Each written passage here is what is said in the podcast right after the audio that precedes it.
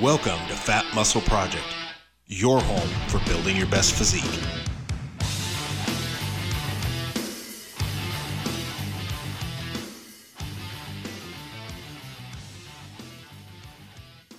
Hey, what's up, everyone? Welcome back to the Phat Muscle Project podcast. I'm John Gorman, your host. We've got a very, very special guest today, Allison Fahrenbach. Uh, we're just going to call you Allie because you go by Allie for short. What's going on? How are you? I am good. And I'm so excited to be here, John. Thank you for having me. Yeah, this is one of those podcast episodes where, you know, we've talked a little bit about stuff like this on our sister podcast, Elite Physique University, myself, Jason Theobald, Kayla, but we're starting to branch out here with Phat Muscle. And it's good to go back and break things down. This is almost like an introductory episode, and you're the perfect person to have on so we can talk about blood work and the importance of it. But before we get into that, why don't you let everybody know just a little bit about yourself? I've known of you, haven't really got to meet you and hang out or anything, but I've known of you and, and watched a lot of your outstanding work over the years.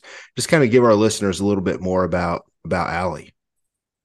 Yeah, so I'm a natural figure pro. I live in Lancaster, Pennsylvania, and I'm the owner of Revive Wellness, which is a health and physique coaching online coaching company. Um, I'm an FDNP, which is a functional diagnostic nutrition practitioner and a certified health coach, and I have my bachelor's degree in exercise science. So I kind of I guess I originally started on more of the personal training side of things, probably like so many coaches. Um, my initial initial work was done in person in a gym, um, yes. hands on with clients. yep. um, and then, kind of through bodybuilding, I really fell in love with nutrition and the power that nutrition had to change how your physique looks. And then furthermore, as I just sort of encountered my own health struggles throughout the throughout the years, I got even more interested in the functional side of things and in how nutrition can not just impact how you look, but how you feel and function on a daily basis. Um, I don't always like to say, you know, nutrition is medicine or food is medicine, but we know that food and nutrition and lifestyle can be powerful modulators of how we look and feel and function on a daily basis. And so I just got really interested in that. And I've been a coach for 16 years now. So yeah, I can I can call us both old on the podcast. That's okay, even yes. though I believe you're 39, if I remember right. Um, yeah, I'm 39, but you know, my training age is like really old. Like I started training when I was like 17 or 18. So like my training age is old. And then I started yeah. coaching in 2007 was when I first started coaching online. So that makes me old in that space too, because that's like pre social media. That was like MySpace and the forums. yeah, the mess the message boards. That is so the I'm the same boards. way. I started off as a personal trainer in 2007 and yep. the, you know, it's interesting because everything you just said, I think a lot of our listeners can relate to because they got into physique enhancement essentially, whether it's competitive bodybuilding. Yeah. It to me, it's all bodybuilding, either competitive bodybuilding yes. or bodybuilding. Uh, whether you yes. compete or not, you know, we're all athletes and bodybuilders. And, you know, to understand what nutrition and supplementation, all that stuff does to the body, I was the same way. I was a super nerd about it. But now it, you're probably the same way then in, when it comes to understanding how that stuff impacts labs and how you can use uh, natural supplementation, diet, different approaches to fix a lot of functional health issues. And that's what we're going to start to dive into today. Uh, when did you start to get into the functional side? I, I, know you got your certification because you sent me the link to it because I was very yeah. interested in looking into that. And I think we should post that in the show notes, by the way. Yeah. Um, I'll, I'll make sure that I have that in the show notes. That's interesting. When did you start really delving down this side of the industry? Um, so in 2010 or 2011, I started having gut issues. Um, just unexplainable gut issues. And at that time, I went down all of the conventional channels, right? I went to my PCP, I went to the gastroenterologist, I had the colonoscopy, I had the endoscopy, I had the testing for celiac. And I was basically sent away with a diagnosis of IBS and told to take Linzess and eat a low FODMAP diet. Yeah. And I was like, and me, you know, growing up, I was always that that kid who wanted to know why. So I'm like, well, why is my bowel irritable? Right. Like what what is causing my bowel to be irritable? And that was really the catalyst for me because I went away from that feeling very defeated through conventional channels and very self motivated to learn as much as I possibly could on my own about gut health and about what I could do on my own to correct what I was experiencing. And that just sort of, I mean, that just propelled me forward, right? Then it was not just gut health, then it was hormone imbalances, then it was you know, just all the things. And in 2020, ironically, right, with COVID, um, I decided to go back to school. And so I went back to school. I went to the Institute for Integrative Nutrition in New York and I got my certification through them. And then I went back through them. You have to do like a six month um, intensive curriculum to sit for your boards. So I went and I did that and I sat for my boards and I got board certified to be a health coach. But I still really wanted, they really covered the nutrition and lifestyle piece. I still wanted more of the functional piece. I wanted more of the testing piece. Yes. And so that's when I went, that's when I went to FDN and I got my FDNP and I and I went through that. And truthfully, most of it was already stuff I had known. And the same would probably be true if you went through it, John, right? Because you've just, you've taken it upon yourself to educate yourself. Right. And that's sort of where I was anyway. But now I have the certification to stand on, which is always very nice to have. And so. And, and before we get into this, let people know there there are advantages to having that certification. There are advantages to this program. That's why I want to look into it. You can order labs for clients, correct? Like I can I can just recommend, hey, I need you to go get these labs so I can take a look at things. I think yes. we probably should understand people should understand like what you're able to do because it's it's pretty yeah. cool. Yeah, so I work in sort of like a two tier capacity with clients. Um, the first is yes, I do still have clients who come to me and they strictly just want help with nutrition and training, right? They just want to be, they just want to discuss the exercise and food piece. Completely okay. I respect that.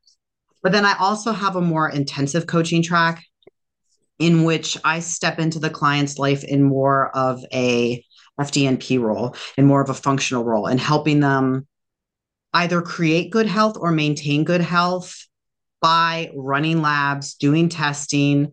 Um, I can order, you know, GI maps or stool tests or saliva tests or blood spot tests or lab work or serum work. And so I can actually work one to one with clients and help them in that capacity, which I have loved doing. And I have also found, you know, a lot of people want that because a lot of people, even if they have a primary care physician, and we can get into this in like just a minute, um, there's a difference between interpreting lab work as a conventionally trained physician and then interpreting lab work as a functional practitioner. Yeah. So there are two different sets of values that we look at, and we have two different intentions even when looking at lab work. So if a conventional doctor is looking at your labs, they're looking to diagnose disease. Right. They're not looking to create optimal health. Um, so, functional lab ranges, reference ranges, somebody who's trained to look at labs through a functional lens is looking at a very narrow set of ranges because we're looking for what's optimal, not just for what's acceptable. And a lot of clients, you know, like myself, and I told you, you know, when I went to a gastro and it was kind of like I didn't get what I needed through conventional medicine, I run into so many clients who have felt the same way in seeking answers for their own health concerns through conventional medicine. And so that's where I think offering clients um, this service or outlet um, is really beneficial, specifically for physique enthusiasts, because we are so much harder on our bodies than the average person. Yeah, I, I agree 100%. And you've got some great show notes put together. I know you're going to kind of take the reins and we're going to ping pong all these topics kind of off of each other and give yeah. our thoughts. So you just go ahead and take the reins and and and lead on. Yeah, so I already sort of discussed just very briefly that there's a difference between functional blood chemistry and conven- and the way in which a conventional doctor is going to go through your labs. And when you get lab work back and you see those reference ranges, those reference ranges are calculated, calibrated based on the average person. So as the population of the country gets sicker and sicker, we get these broader and broader and broader and broader averages, right? So like, you know, just for example, for I don't know, blood glucose, you might be looking at a range of like, I don't know, 60 something to like 100 and something or 90 something on a conventional lab. But if you're looking at functional reference ranges, you're looking at this very narrow, like 70 to 80 or 70 to 85. It's super narrow. Yeah. Same with if you look at hormones, specifically testosterone. That's one where, like, for women, the range in conventional is like 0.01 to like 50. Right. That's huge. You know, if you're looking at a functional range, you're looking at between like 15 and 45, right? You've got this much more narrow range of what's optimal. And I feel like a lot of clients go to conventional doctors. They don't feel well. They know something's off. Their body composition isn't what they want it to be. They don't feel or function their best their doctor looks at their labs and says, "Oh, well, you're normal because you're within this range, but they're still not yeah. optimal. They're not feeling optimal." So when a doctor looks at your at your reference ranges, they're looking to diagnose disease. When I look at somebody's labs, I'm looking at what can I do to optimize their health? And then, therefore, to optimize the physique, which is why I think blood work is so important for physique athletes because we know that internal or underlying dysfunction eventually manifests externally. So if you're not taking a look under the hood, so to speak, the yep. car is not going to run properly. The same is true when you go into the gym. You're not going to be properly positioned to maximize your muscle gain or your fat loss efforts, or even your strength and power efforts if you're a performance athlete if your underlying systems are dysfunctional, if there's dysfunction in the body. And so it's really important, I think, to periodically check under the hood and see what's going on. Um, so I don't know what you think, John, but you know, how do you feel about blood work? And is it something that you require for clients? Is it something that you like to see clients do? It's it's something that I hate to say require, but yeah. you know, I require my athletes, specifically, you know, competitive bodybuilders or someone that's very serious about physique enhancement, to if they're going to trust me, they need to let me look at lab work. So if someone's just got off, you know, competing in a show, right? I know the labs are going to be really, really bad right after a contest prep because you've been through hell, your body's overreached, your body fat's really low, especially for females. It's a, it's essentially really hard on them. Um, right. So I know that things are going to be out of whack towards the end of a prep. But now, if someone's looking to move into an off season, they're looking to put on new muscle, they're looking to improve. There's a period of time where we have to let the hormones come back to normal or try and get back to normal. And I like to test, and I know we'll talk more about this a little bit later on, but you know, for example, four months after a, a, contest prep, I like to check my athletes and make sure their hormones, specifically things like testosterone, for example, are back in a range because if they're not they're not have they're not going to be able to have a good off season and they're not going to be able to prep again in the future diet again in the future. So for physique athletes it's super super important. And i started to really realize this quite some time ago when i would have people you know when i first started coaching bodybuilders it was probably around 2009 2010 i would have people come on board that would do a show in the fall and they would hire me right after their show we would have a short off season and then they wanted to start prepping in the spring for shows in May, for example. And I didn't know any better. And by the way, there's people listening to this. You don't know better. You you just don't know. You're not stupid. You just don't know. And I didn't know either. But I started to notice once I did that with people time after time, it became harder to diet them. Well, like you said, looking under hood, they were dysfunctional. They had a couple spark plugs that were bad. Like we needed to replace spark plugs, like we needed to change oil, like we needed to do all these things. So for them, yes. Now for Gen Pop, um, still physique enthusiast because, like I said, I consider anyone that that trains, you know, three, four, five days a week, you're an athlete. there's a lot of people, especially the older we get, they have such a long dieting history that there's usually some dysfunction. And I notice the older we get, the older our client bases tend to get, they have more dysfunction. So if I have a, a female that comes to me, she's 38 and she's kind of yo yo dieted over the years, which most of us have because we're all trying to be leaner all the time the older you get, the more of a dieting history you have and the more issues you may have versus a 21 year old female who's maybe dieted, you know, she gained the freshman 15 or whatever, and she's trying to diet once. I don't worry too much about her labs right out of the gate. I worry about teaching her how yeah. to stick to a diet and things like that. So I, I do require blood work when I think it's essential. Um, and I think coaches in that situation, especially if you're an older coach, you're going to get people more your age. You're going to have to look at it at some point, or you're actually, I, th- I think, Allie, a lot of people cause problems and they don't realize it. A lot of coaches do because they they over diet people and they're dieting them when they're in a state of being very sick, so to speak, low yeah. testosterone, things like that. So, long long answer for me, but it's super super important.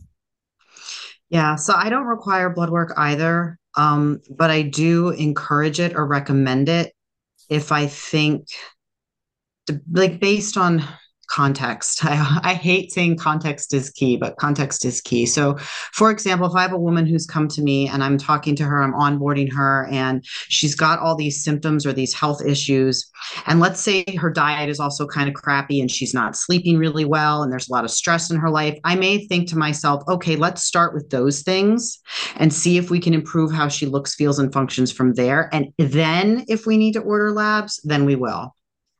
But on the flip side, man, if I have somebody like me whose diet is on point, who sleeps seven to eight hours a night, who, you know, manages all these, all of these lifestyle factors, and they're still having symptoms, I'm going to be honest right out of the gate and say, look, in order for me to best design a program for you and best guide your process, I need to know what's going on. I don't want to just randomly like guess and throw a bunch of shit at the wall and hope something sticks. right.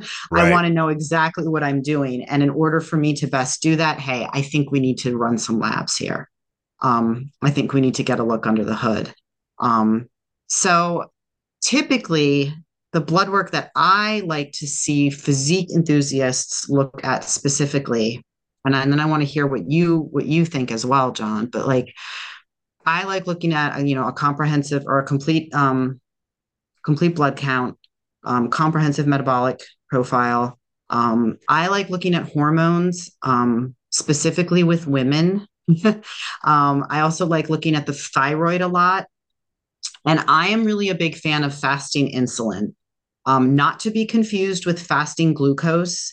Um, because I think fasting insulin is one of the most accurate tests available to to detect a trend towards pre-diabetes, right? Yeah. I call it the pre I call it the pre-pre-diabetes test because it measures your insulin levels which typically become imbalanced before you will see like an A1C or um, a blood glucose become imbalanced. So I really like looking at fasting insulin especially if I've got somebody who's like got unexplained weight gain or a little bit of what I consider to be metabolic resistance. I'm like, man, I don't really want to look at glucose. I really want to look at that insulin.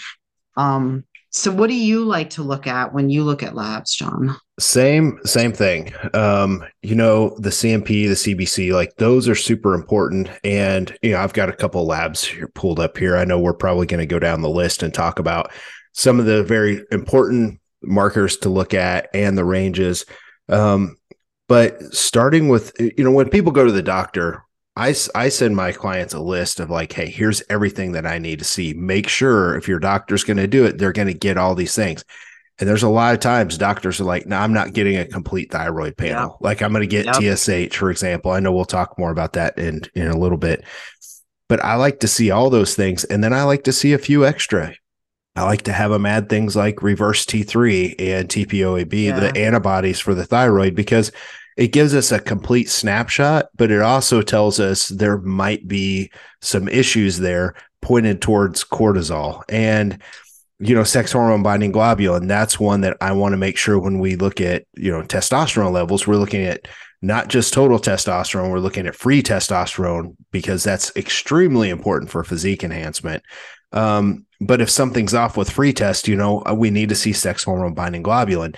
And a lot of these things start to give me clues to what's going on. And I'll just most of the time it's it's it's a cortisol, chronically elevated cortisol level that's causing a lot of the issues. And this starts to at least point me in that direction on how to address cortisol. So I like to get all those things all the way down to vitamin D. You know, it's normally that is one of the last things that you see, but it's super important, especially if you live up north um, where it's a little colder and, you know, the winters are long and it's dark at five o'clock and you're just not outside a lot. Um, so I get all those things that you said. Plus, you know, I make sure that we always get a little extra. And sometimes it's just hard to get. Your doc doesn't want to recommend those or they, they don't want to justify it. So I, I have a list and, and it's in the show notes where people can go to life extension. You can just order your labs right there.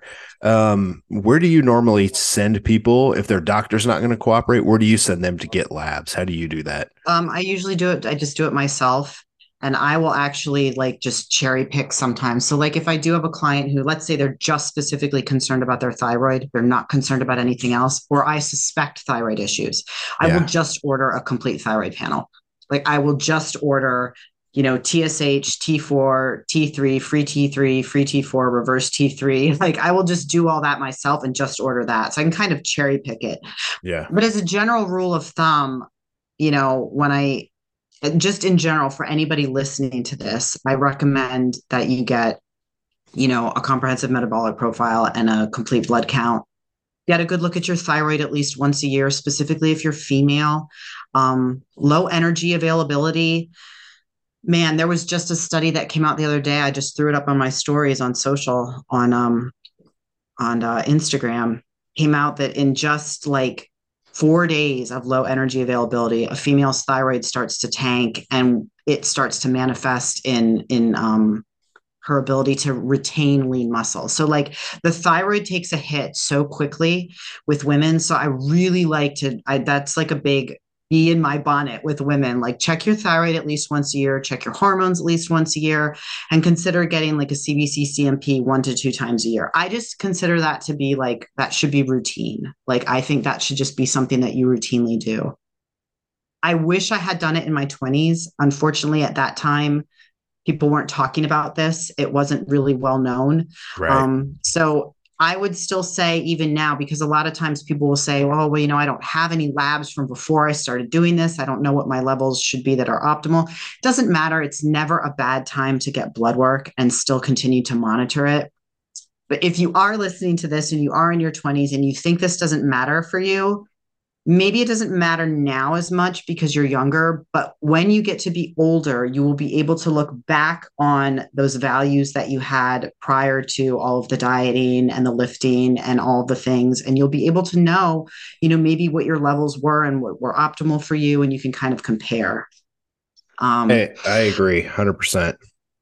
It, yeah. It's one of those things I'll, I'll also add there, there, you're talking about doing it young and a lot of stuff you'll see 10 20 years down the road if if you do have a problem going on in your 25 by the time you get to 35 40 45 now you've had such a chronic issue they, it can cause yep. a lot of a lot of things like low testosterone to where you have to yep. be on hrt and, and hormone replacement and yep. thyroid issues like a lot of that stuff if you can catch it early especially being someone that diets right competition or not, it doesn't matter. We're all in the we're all in the cyclical yeah. dieting world.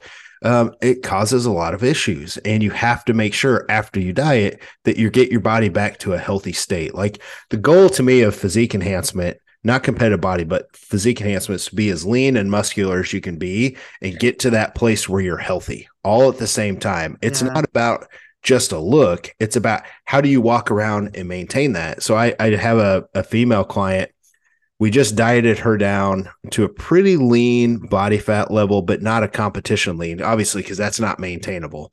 And people need to understand when you see people compete and they're shredded, guys and girls, like you're not gonna be able to walk around that way unless you're just like one of the 1% of 1% of the genetically elite. So whenever I diet someone to be pretty lean and they just want to maintain a better looking physique, I always check labs. I said to this lady, I said, Hey, let's check your labs now. It's been about a month since your diet.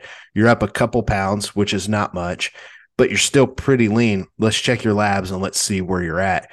And lo and behold, her testosterone came back on a scale of zero to 50. It came back at about a 15. And that's wow. the lower end of the range that, that you were talking about yeah. earlier. And I said, Hey, let's let's give this another another month or so and let's give it a little time and let's see if it continues to improve. But if it comes back, this is this is labs telling us that your body should not be this lean for this long. Like we we, we need to put yeah. a little bit of body, body fat back on. And if I didn't check that, what would happen now if she strived to stay that lean for a year? She's probably going to have issues with testosterone. She's probably going to end up very low testosterone and on HRT, right? So that to me is a perfect example of hey, you really need to check labs and you need to get them done. Like you said, one to two times a year, I think is is is outstanding. But post diet, depending on the severity of the diet, is really really important. Yeah, and if you're competing too, I always recommend get them at least once while you're healthy as well, like off yes. season, like so that you have a baseline to compare it to post contest, right? So you want to always look at it when you're really healthy, and then you want to look at it after you've competed so you can see the discrepancy and then you know what needs to be corrected. So yeah, if you're a competitor, um, for sure you need to be on on top of it, in my opinion. And especially I think especially if you're natural because the body takes so much of a hit um, especially natural females. Um, and that would even be, you know, that was something else I kind of wanted to discuss was, you know, since we each run labs with clients, you know, what are some of the markers we we frequently see as being off, as as yeah. not being optimal? Um, I know for myself, I very frequently see low progesterone or a low um, EG to E2 ratio with women a little bit of estrogen dominance. I very frequently see um, suboptimal or depressed thyroid function, and this can manifest in a couple of ways. But so, like maybe high reverse T3 or low free T3 due to stress or poor conversion in the liver. Um, I also very often see, and these are like two lesser known markers, but like high total protein and low globulin, which can both kind of indicate gut inflammation, um, liver issues, um, and like low hydrochloric acid production, which is super common with athletes or specifically bodybuilders because we're eating such a high protein diet. Off season, we're overfeeding, which can deplete HCl. And then when we're chronically dieting, we're under eating, which can deplete HCl. So I those are some of the ones that I see. But I'm, I'm curious, John, you know, what are some of the markers you see that are typically tend to be off consistently when you run labs for clients? Yeah, so I will be all over the place. So I've got a set of labs pulled up here. And what I'm going to do is I'm just going to go down and I figure I would talk about some of the ones that I see and then I'll, I'll get your take on them um, if that works yeah. for you. Uh, sure. I'm just going to start at the top. Glucose, you know, with the C- CMP, CBC, and all these, you know, we'll we'll see some of the stuff right at the top. So once if someone's looking at their labs as they're listening to the show, glucose is always the first thing that pops up, and it's it's usually, and that's the thing that I look at right away. I always recommend clients get their labs done first thing in the morning, fasted. Um, and this is important, especially for testosterone levels, because your testosterone levels tank as the days as the day goes on. So if you get your testosterone measured first thing in the morning, it's it's peaked, and then as the day goes on, you know you can see things drop. You know, for guys up to 200 points if it's done at like three o'clock in the afternoon. And I've seen that mistake made to where someone came back to me. I had a, a guy that I was helping. His testosterone was like 290, and he had had it measured at three o'clock in the afternoon he went back and had, had it measured in the mornings and it was like 590 so it was a huge huge yeah, difference. You know he didn't difference. have to, yeah he didn't have to worry about hrt so anyway first thing in the morning fasted and glucose is always up there at the top. Now the ranges on this set of labs say between 70 and 100 as we know 100 and, and above is supposedly pre-diabetic. Um, 100 and above is not good but the only thing that I can see here that sometimes shows up screwy is sometimes first thing in the morning, you know, there's the dawn phenomenon. So, like, you wake up, cortisol is trying to wake you up, your blood sugar goes up just a little.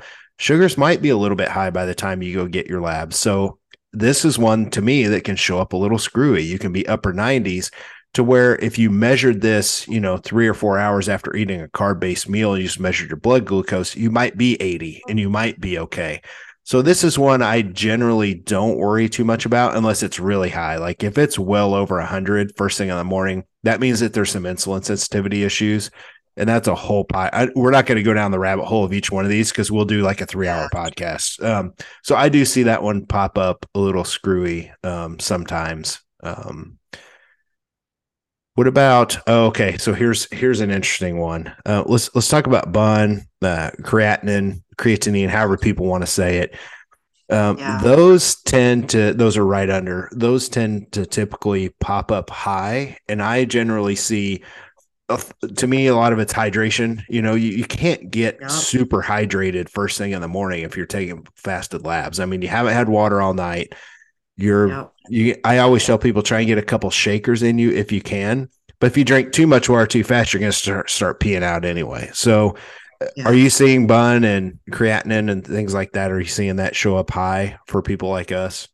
Yeah, I do. And you know, creatinine that can also be large amounts of red meat. That can also be creatine supplement. Yes. So that's one of those issues too, where as a coach, I'm talking to the client are you taking creatine? Are right. you eating a lot of red meat? Like, you know, before somebody sounds the five gun alarm and is like, oh my God, my kidneys, and they start freaking out, you always just want to look at the low hanging fruit first and be like, hey, were you hydrated? Um, you know, is the diet really like super high in protein? Are you eating a lot of red meat? Are you taking a creatine supplement? Okay, could be that. And then if the client's super concerned, I will be like, don't take your creatine supplement for two weeks. Nix the red meat for a couple weeks and then go back and get them retested if you're concerned. Um, but if the client's not concerned, yeah, it just, I think it's kind of just one of those markers where it tends to be a marker that's flagged as high because, again, the demands that we're putting on our body and the lifestyle that we're leading and living as physique enthusiasts is not average. It yeah. just isn't. Yeah. So these these clinical ranges, they're they're calculated on national averages and we're not the average. So i just continuously want to remind clients of that that when you look at these markers and some of these things are screwy some of them are going to be wonky because we don't live the same type of lifestyle as the average person. And and we're more muscular. So that's another thing with creatinine. Yep. um, your levels tend to be higher based on muscle mass. Like we just have more muscle mass than the average person walking around. And you know there's one other thing that's a marker on here. It's called egfr it's your kidney filtration rate. That's the yep. other thing when you look at, um, you know, if your bun's high, creatinine's high, and like those things consistently come back high, and your EGFR is low, which mm-hmm. most ranges say below 60 is not good. That's your kidney's filtration rate. If you're someone that mine's actually pretty low, like mine's 63 and low, low clinically is below 60. I have a lot of my clients, like this one I'm looking at here, their EGFR, their filtration rate's 100 that's outstanding. If your filtration rate's good, you probably don't have a lot to worry about. But if you're worried, yep. talk to your doctor. And that's the thing I tell people all the time. Listen, I'm not a doctor. I'm your I'm your nutrition coach, right? So I, I'm not going to tell you, oh, hey, your kidneys and everything, you're fine. But that is a clue, and that's a way for you to look at this because even a regular doctor isn't a kidney specialist. So this is something I typically don't worry too awful much about, just based on the things that you said. Um, I'm going to jump down here and throw this one to you. Um, AST, ALT, that's the yeah. liver enzymes. Oh, yeah. yeah, I mean, I see that come back. Not usually like massively high. That to me could be an issue, but just but, like a little, like a little over.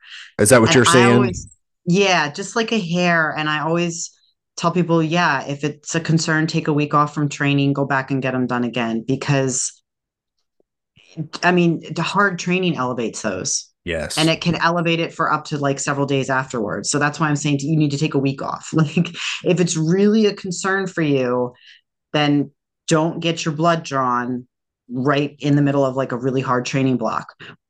If you are willing to accept that hey these might be a little bit elevated because of my hard training then that's probably that's the most likely reason why they're they're really high or um, a little bit high excuse me now if they're really high like way high then i get a little bit concerned about liver function um, yeah. Um, and then that's something I will usually tell them to go talk to their doctor about. You may want to get an ultrasound of the liver, take a look at the liver, make sure that the organ is functioning properly.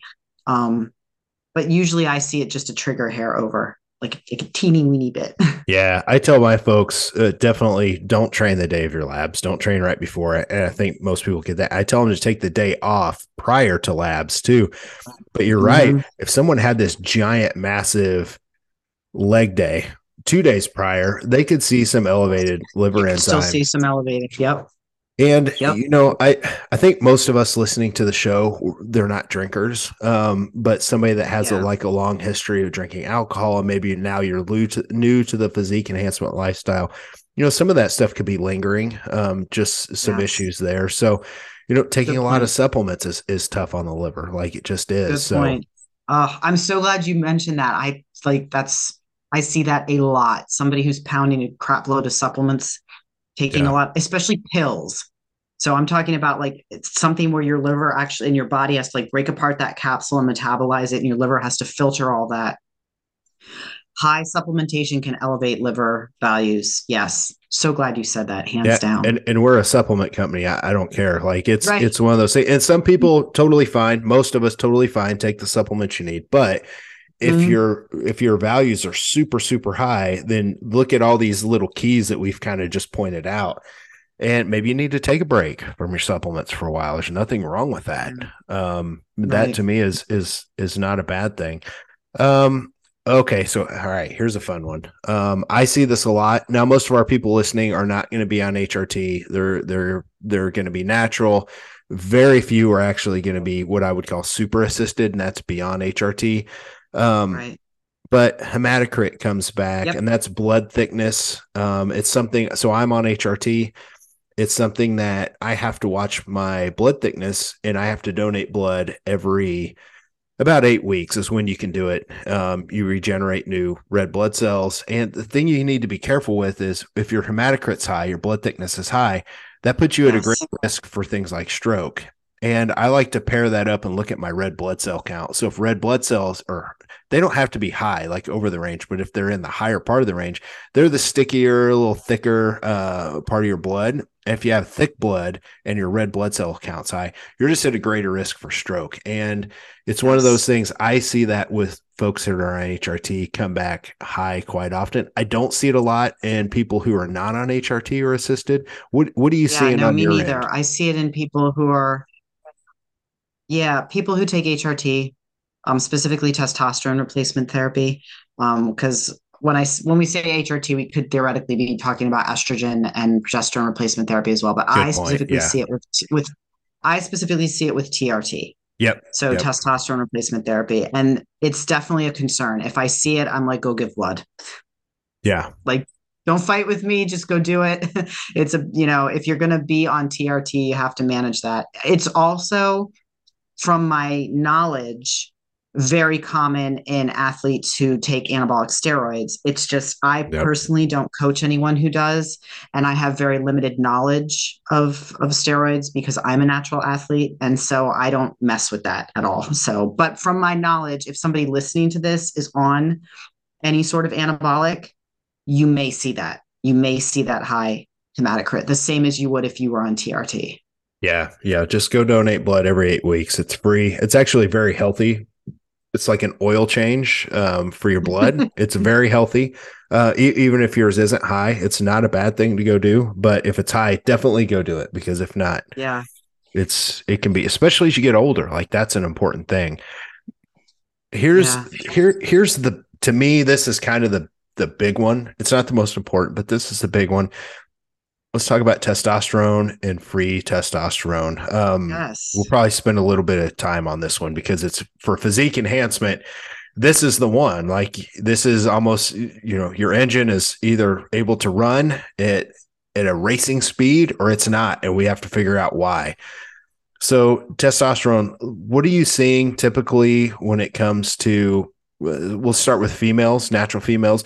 What are you seeing when you have them come to you and healthy and the ranges that you like to see if you're if you're comfortable with testosterone levels? Because typically it's like zero to 50 this this labs i'm looking at now say 8 to 60 but most likely it's a range between 0 50 0 60 yeah so with testosterone in females it does depend on age a little bit and i usually separate that you know anyone under the age of 50 versus anyone 50 and over. Good um, idea. um, because tes- because testosterone is going to naturally decline in women specifically as we go through menopause so you can't expect a 56 year old woman to have these like screamingly amazing testosterone levels. She's naturally just going to decline. It's what our bodies were made to do. It's okay. Right. So I always like, like I almost have two sets of values.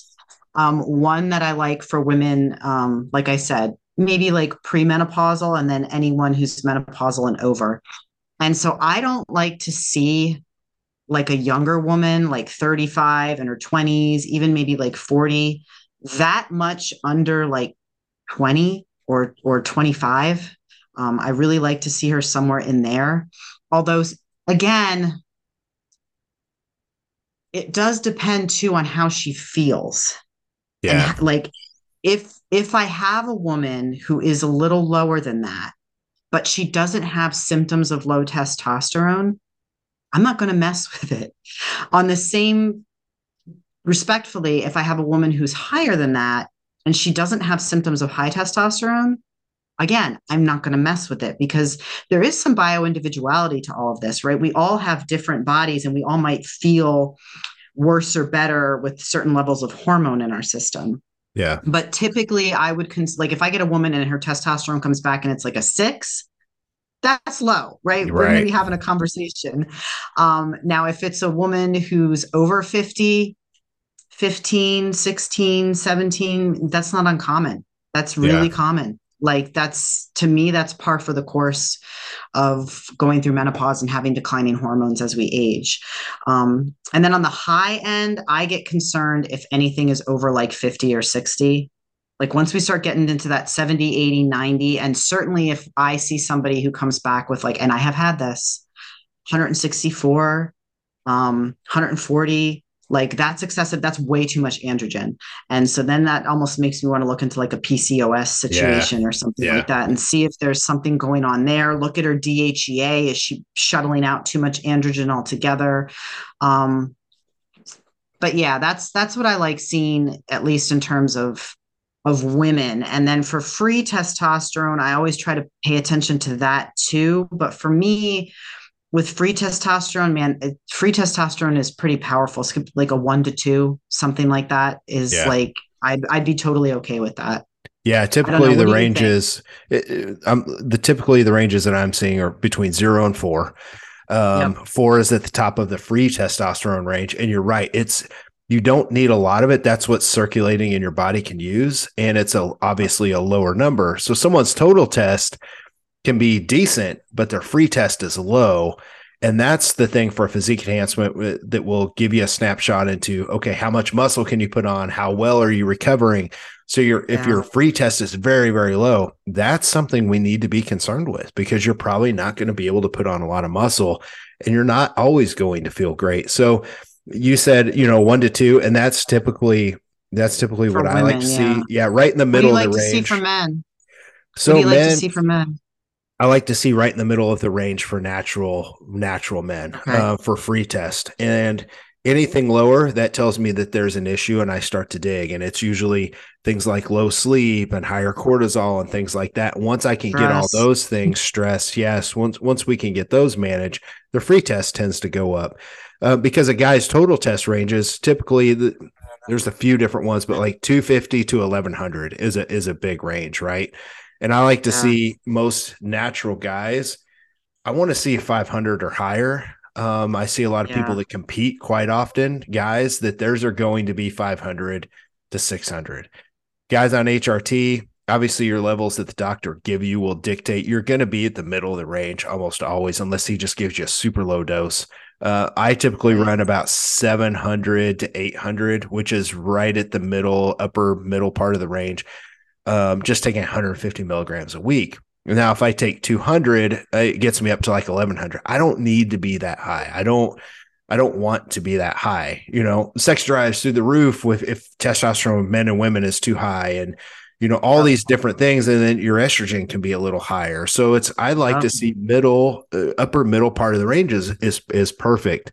Um but you know i do want to jump in and talk about sex hormone binding globulin so if someone's yeah. free test is lower that's why it's important to get SHBG for sure. Yes. Because what that ha- what happens is is when stress is chronically high, sleep is low, people are drinking booze, like all these different things sex hormone binding globulin it's going to give you a range and typically it's it's at the top part of the range or it's at the higher end of the range and that tells you it's binding up your free t and that's why it's lower so to me it's just kind of a snapshot into you've got some issues going on with cortisol stress sleep yes. whatever it is and i dig in and i find those out and then i correct those with with clients and that almost always gets the free t up yeah, same. I I tell people all the time you have to think of sex hormone binding globulin as like the boot on a car. And it like it attaches to that hormone in the same way if you've got a boot on your car, you're going nowhere. If it yep. attaches to that hormone, it's not able to be used by your body. Yeah. So in a sense, it's not that I don't pay attention as much to total testosterone. I do. But if somebody's total testosterone production is maybe slightly lower than I would like it to see, but their free is great, they might be just fine because their body's taking care of it and they've got enough usable by their body. But with men in particular, fatigue, like poor muscle quality, like yeah. I'm I want to see free testosterone. Hands down, I almost always see a really low free testosterone and like men who are just like I had one client, he was just constantly exhausted. He was chronically fatigued. He was just really poor muscle tone, even though he worked out all the time. He had poor sleep. He felt like crap. I was on him. I was like, I really think we need to test your testosterone. Finally, he caved and we ran three markers. We ran total testosterone, free testosterone, and SHBG. And lo and behold, his total testosterone production was like a six something. It was great. His free was like a one point, like one. Like it was like nothing. It was like, it was like right over the line, right? If it had been like, a, it wouldn't have even registered. And, I, and his sex hormone binding globulin was through the roof. And I'm like, no wonder you don't feel good it doesn't matter that your body is producing that much testosterone. There's so much sex hormone binding globulin. You've got so much boot on the car that that car is going nowhere. Like you're just not able to access that free test that testosterone. And so I, you, I to me, it's useless to look at total T if you don't look at free T. I, I agree. It's useless. It, one other thing I will say, um, I went on HRT in 2019. I tried everything I could to get it back to normal. And, you know, I was run, uh, typically I was running somewhere around 290, 300 was what mine would come back no matter what I did. And for a long time, that was my normal. I had adapted to how I felt on, you know, being yeah. about 300, which is very low. And I didn't understand. And I'm saying this so our listeners get it. You may feel like you're okay because you're used to that because you don't you, know any different. Yeah. You get your testosterone levels back up, whether it's HRT or you fix them using things like we make hormone optimizer specifically for this. When you actually get your levels back up, then it's almost like a light switches went off. You're like, holy hell, how did I even function before? So it's one yeah. of those things to where you may feel like you're okay, but that's just because you're used to it. You don't know how bad you feel until you feel good again. So, um, that's such a good point. Yeah. I find that to be very true with women and progesterone. Women who have bottomed out progesterone and we bring their progesterone production back up and they're like, oh my God, I'm not as anxious or irritable or, you know, I don't. Same with um thyroid women who have low T3 and they're, yeah. they're, just they're fatigued and they're constipated and they're lethargic and they feel like sluggish and their body's not responding and you get that T3 production up and they're like oh my god what like what just happened i feel flipping amazing um because i that, think low progesterone in women specifically active women, it's so very common um, to have low progesterone. Um, yeah. Getting that progesterone back up can be the can be the equivalent of getting some guys testosterone back up. Yeah, it, and it's one of those ones. Um, we'll probably do a deep dive on that specifically and some of the yeah. other female hormones because that one is definitely a podcast in and of itself with the different phases and things like that. um, yeah. I, you mentioned thyroid, that's next on my list, but right before that, cortisol is typically included um, mm-hmm. whenever you get labs done. And let's talk about the difference in that. I don't like to look at the cortisol on a blood test because it's just a snapshot of your total cortisol in the body right then and there. I like a four point saliva. I know you're the same. Um, talk yeah. about why this isn't necessarily the best way to look at cortisol because I've seen all those markers that come back like sex hormone binding globulin, reverse T3, which we'll talk about here in a bit. That when those things yeah. are high, I know cortisol um, is high, but someone can look at their cortisol on a blood test and it comes back and it's perfectly fine or it's even lower end of the range. And they're like, well, my cortisol says it's fine. Talk to us about blood cortisol versus, you know, getting a saliva test. Yeah. So when it comes to cortisol and just the function of the adrenals in general, I like a four point saliva with the DHEA. And the reason why I like a four point saliva with the DHEA is because cortisol is naturally meant to fluctuate throughout the course of the day. So you really want to look at what that cortisol curve is doing. Um, and in order to do that, you need four points throughout the day because a healthy, normal cortisol curve, right? If we had the ideal, it would be high in the morning and it would gradually decline throughout the day as the body prepares for sleep so that you're able to go to sleep at night.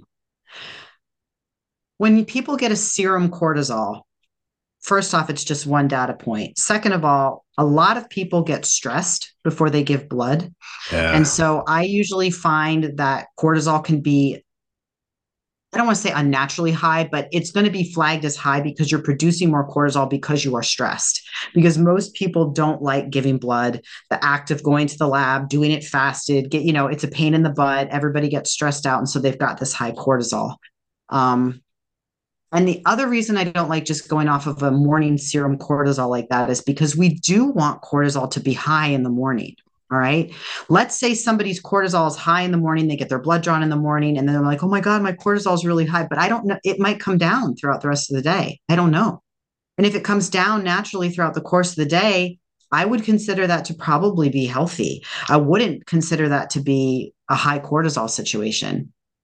There can be a lot of different patterns of cortisol dysfunction that manifest, and chronically elevated is just one of them. Yeah. When it comes to treating adrenal dysfunction, you want to be so careful that you don't just assume cortisol is high because if you assume cortisol is constantly high and you help try to help somebody lower it, let's say it's not constantly high. Let's say maybe it bottoms out at later in the day or something like that. I mean, you might might may wind up really inducing some negative health ramifications in somebody if you're treating them as if they have chronically high cortisol, but maybe they don't. Maybe it gets lower and then you're trying to lower it even further.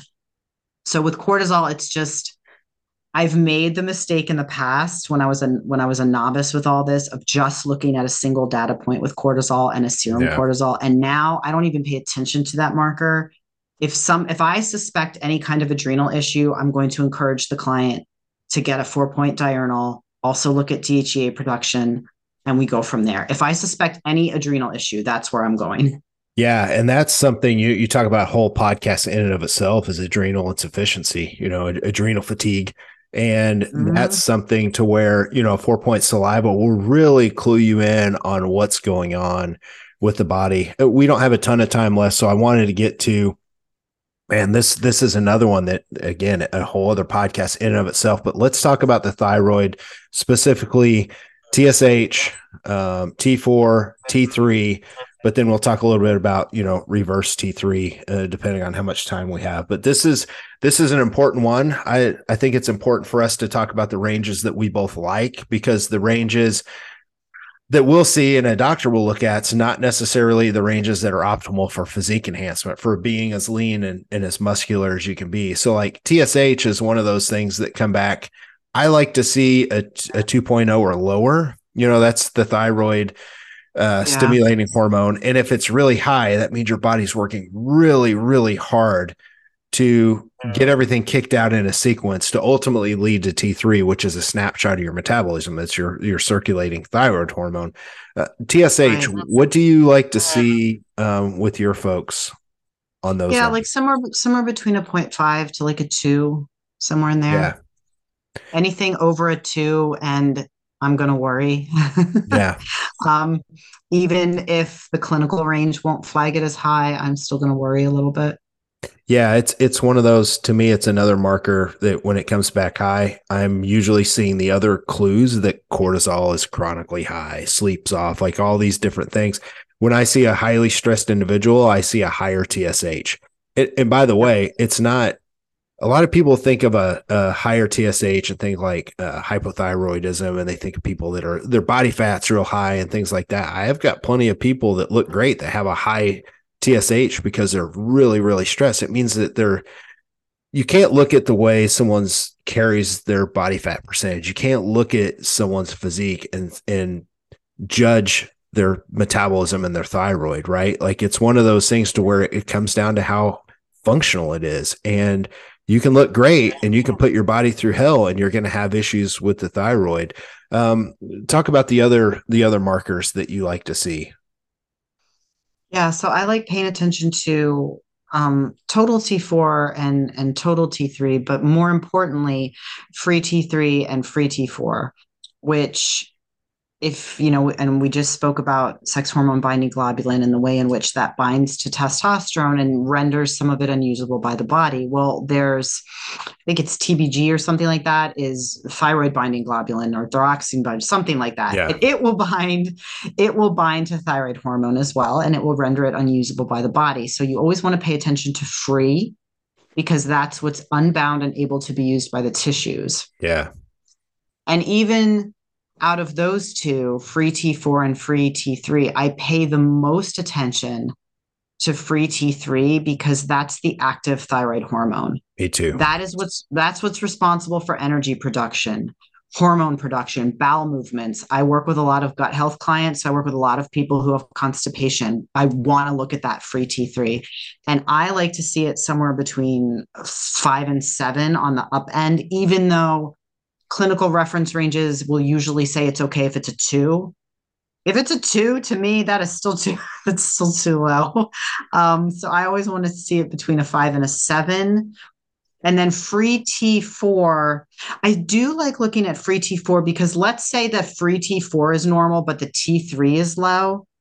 That indicates a conversion issue. So then I'm going to look at the liver and the gut.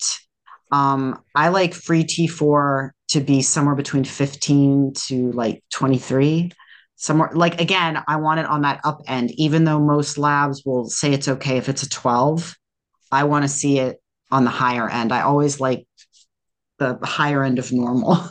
Yeah. And and some of these some of these our folks might be listening and, and looking at their labs and there's going to be different ranges based on the labs and the company that yes. you go through too. So remember some of these ranges you're like whoa like the, my mine are nowhere near any of these. You just have to look at your actual ranges and sometimes you can just get on google and do the conversion. You know some are in nanograms per deciliter and maybe yours come back in milligrams per deciliter and you just need to do the conversion. So there's always going to be a little bit of that. On, on the t3 the lowest i like to see it's a three um, if if I know if people can get to a three or higher based on the ranges that are coming back on, like the life extension labs, um, a three or higher there, I feel a little bit better about. So reverse T3 is is an yeah. interesting marker to look at. And you know, when our bodies are highly stressed, it your body tries to slow itself down and it takes free T3 and it converts it over to the unusable reverse T3 and it's trying to slow your body like your body does not care how lean and muscular you are. It's trying to do its operations right? It's trying to keep oh. you into a certain range. So reverse t3 it comes back and i typically see anything that's like a 14 or higher tells me there's something really bad going on. I think from what I know of you, you're what you you don't like to see like a ten or higher. I don't like to see a ten or higher. I'm really anal yeah. about this marker. Yeah. Um. So you're right. You know, it sort of acts like a brake to stop T3 production.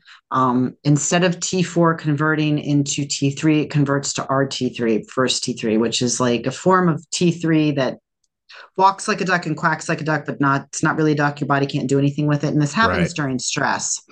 I also pay specific attention to it because it does tend to indicate um, a liver issue or a gut issue, um, something going on in the in the liver or the gut, and so I will always pay attention to that. Um, I have no. I think RT3 is fascinating. I have no idea why it doesn't get the attention it deserves in conventional medicine. Yeah. But whenever I order a thyroid panel, I always have reverse, always, always, always, always, always, always. It costs extra. Maybe uh, it's, it's yes, a decent amount maybe. extra. Maybe that's why most docs are like, nah, like we don't need to run that. Um, but I like to make sure my clients get it because for us, to me, it's a nice snapshot into.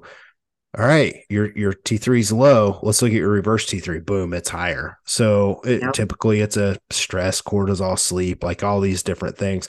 And and honestly, I feel like a broken record but even coming back to, I I give a talk on how to bring up your um, testosterone levels whenever I speak at events. And mm-hmm. it's one of the most popular talks I do, and a lot of it boils down to chronically elevated cortisol, and I'm seeing that as enemy number one in physique enhancement. Cortisol is not a bad thing; it's the chronically elevated cortisol and that's another podcast in and of itself. Um, but these are nice little snapshots, and and I don't think we've really left anything out. I know we're right pretty close to an hour. Um, I felt like yeah. we've done these in detail, but I'd like to have you back on so we can do deep dives. Um, and, and maybe a group of us can do some deep dives. I think there's a lot of yeah. good stuff here, a lot of meat on the bone. And this has been a yeah. great first episode that you're the perfect guest to have on to to it's nice to have a guy and a girl too because yes. I, am a I'm a bro I'm a, I'm a dude I can sit here and talk about women's numbers all day long because I've been doing this for a long time but it's another thing to have a female expert on because you yeah. can also talk from experience so I really like the the back and forth and yeah. uh, thanks for coming on the show today yeah thank you so much for having me John I really appreciate the opportunity yeah I've got all of um Allie's information here in the show notes. You guys can find out where to get labs. You can find out if you ever want to get a hold of her or get a hold of me. Our email addresses are in there. I've got all your contact stuff. Um, and this isn't the last episode we're going to do on this. We've got uh, a lot of more good content. So for myself and Allie, we're out of here. See you guys.